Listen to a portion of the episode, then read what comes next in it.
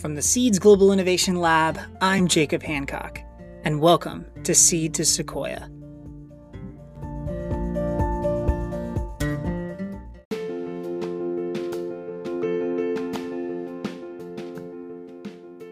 Seed to Sequoia is sponsored by the Seeds Global Innovation Lab.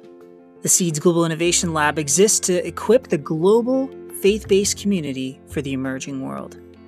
They believe that every nonprofit has the people and resources to both generate and execute new ideas that create value. By proactively learning from those whom you serve, you'll be able to see what's coming your way, shift your focus, and deliver great products, processes, or systems to serve them even better. Follow us at Seeds Innovation to learn more.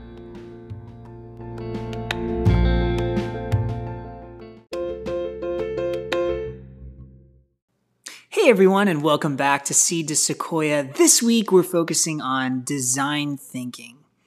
And I know what you're probably thinking well, isn't most of this podcast about design thinking? Absolutely, but we haven't really defined it. We haven't actually taken any time to, to really process through what the stages are and how we typically use it at um, the Seeds Global Innovation Lab. So, the, the, first thing that I thought we would cover is just what is it? Just um, fundamentally and basically, what is it? Um, design thinking is a methodology for solving any human centered problem. At its most basic form, that's what it is. So, uh, global hunger, design thinking can help it. Uh, transportation, global transportation, design thinking can help. Keeping leaves off your back porch, design thinking can help. Uh, that's an actual one that I've used even in my personal life, and that's where I think design thinking um, has has been maybe misconstrued a little bit in in the world is that design thinking only can happen in the workplace. That's how we solve challenges uh, in our day to day jobs. And, and, in all reality, design thinking really is more of a lifestyle for how we deal with challenges that we're facing.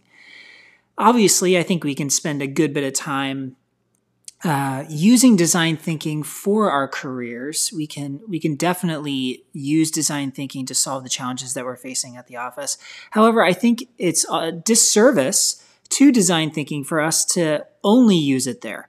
I use it in my home all the time, uh, in particular with my children. Things that that uh, I notice with my kids, difficult challenges that I face sometimes with my kids. Design thinking can help, whether it's you know, how do we get them to put away their toys? Or in this particular case, how do we get them to close that screen door on the back porch so that leaves stop blowing in? Um, design thinking can help us go through all of those. There are five stages to it. Um, the first one is empathy. And anytime that we step into a project, you always have a bit of a challenge statement, right? You always have something in your mind that has led you to this point of going, okay, we we need to focus um, some attention on this particular challenge that we're facing, and so you you write up some sort of uh, challenge statement, which is a how might we statement. But in that, you're going to have an end user, someone uh, who is be either being impacted by this or whatever particular solution that you come up with as the designer will impact your end user. We need to think about them because they're the ones that we are going to create all of this for. Empathy is about understanding them on a deep level. We want to know what their values are. We want to know what they believe and why they believe it. We want to watch their behavior. We want to experience what they experience in the lab all the time we talk uh, about we gain empathy from our toe. Talk observe and experience. You need to talk with people. You need to observe what your end users are doing and you also need to experience it. Uh, i think experience sometimes goes overlooked as a way of us going no no no we, we, we know what it feels like to do blank. No you don't. You need to actually go through the same process and feel the same um, excitement or pain or frustration that that your end user is experiencing so that you know what the real challenges are. So that's empathy. That's it's really us um, getting in the shoes of our end user The second is reframe or define. I'm not going to spend a lot of time separating the waters today about what those two differences are, but for this for the most simple way of talking about design thinking, I'll just talk about reframe today. So with reframe, it's looking back at your challenge statement that, that originally brought you, but through the lens of empathy. Now that you've had all of these um, insights and you are understanding your end user better, we want to look at what they are actually, um, what the actual problem is based on the empathy that we acquired. So, out of our empathy, we will acquire a reframe, a restatement of the challenge statement that we originally proposed. So, it's going to look a little bit different. Um, but it should, if it's done properly, still address the original challenge that you're facing but maybe more from the end user's point of view. The third stage is, of course, the, the traditional way that we think about uh, solving problems, and that's ideation.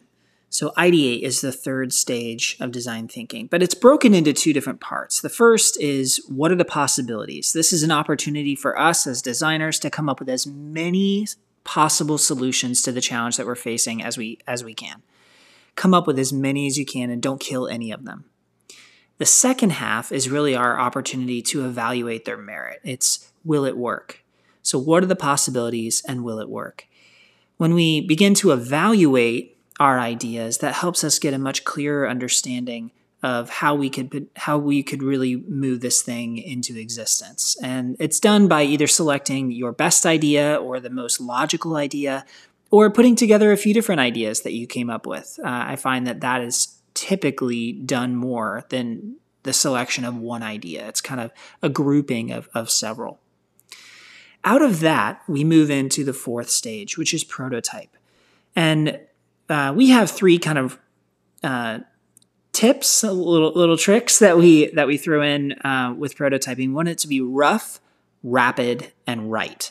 We want it to be rough in the sense of it's you haven't spent six months putting this thing together. We want it to be really quick, um, just get something put together. Uh, we want it to be rapid in the sense of we, we need to have it very, very quickly so that we can begin testing it. And the last one, and probably the most important, is that it needs to be right. It needs to be right in the sense of it, it not only reflects the idea that we had out of stage three, but it's rooted in the empathy that we acquired from stage one. So that is rough, rapid, and right. A prototype is a tangible and physical representation of the idea that you came up with. So if if that helps you have a, clearer understanding of prototype, we we want to actually create a prototype. I hear all the time people ask me, you know, well, how do I create a prototype of a process or a system that I'm creating? There's always a way. Uh, creativity loves constraints, as we've talked about before. It, it is a way uh, to to force ourselves to create something here uh, that our end users can interact with and understand better. They can they can see what the idea is.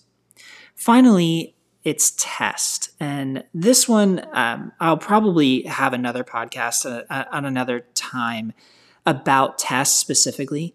But testing is an iterative process. Um, we we create our prototypes as if we know we're right, but we test as if we're wrong.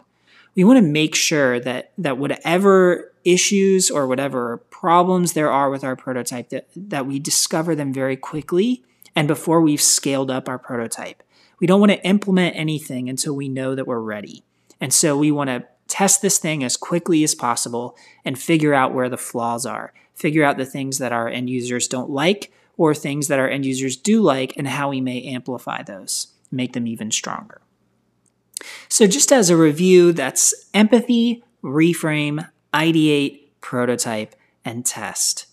Finally, I'll make just one, one more point on this, and that is in the lab, we, we use facilitators to lead teams through this. And the reason for that is it's so helpful to have an objective voice leading you through this um, the objective voice, uh, the facilitator in the group, can can shut down those conversations that are not fruitful.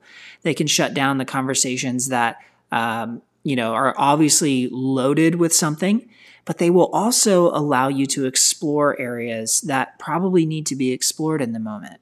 But it takes that objective voice, that person of, of uh, you know, who's who's not really who doesn't have skin in the game, uh, to be able to think about it a little a little better. So I encourage you uh, go ahead and and try to get a facilitator into the room if possible to lead you and your team to the challenge uh, through the challenge. So my parting challenge to you this week is: What's your process for solving challenges? Have you ever given it any thought? I think a lot of time we we meet together and um, and you know get around a table and try to come up with ideas. But um, how many of us do we do we actually have a system and a process for solving challenges? So this week, go ahead and give that some thought, and we look forward to talking again soon.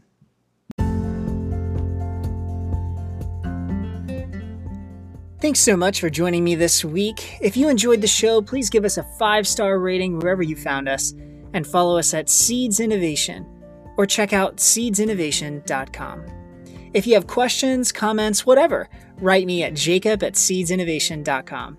Thanks, everybody. Bye for now.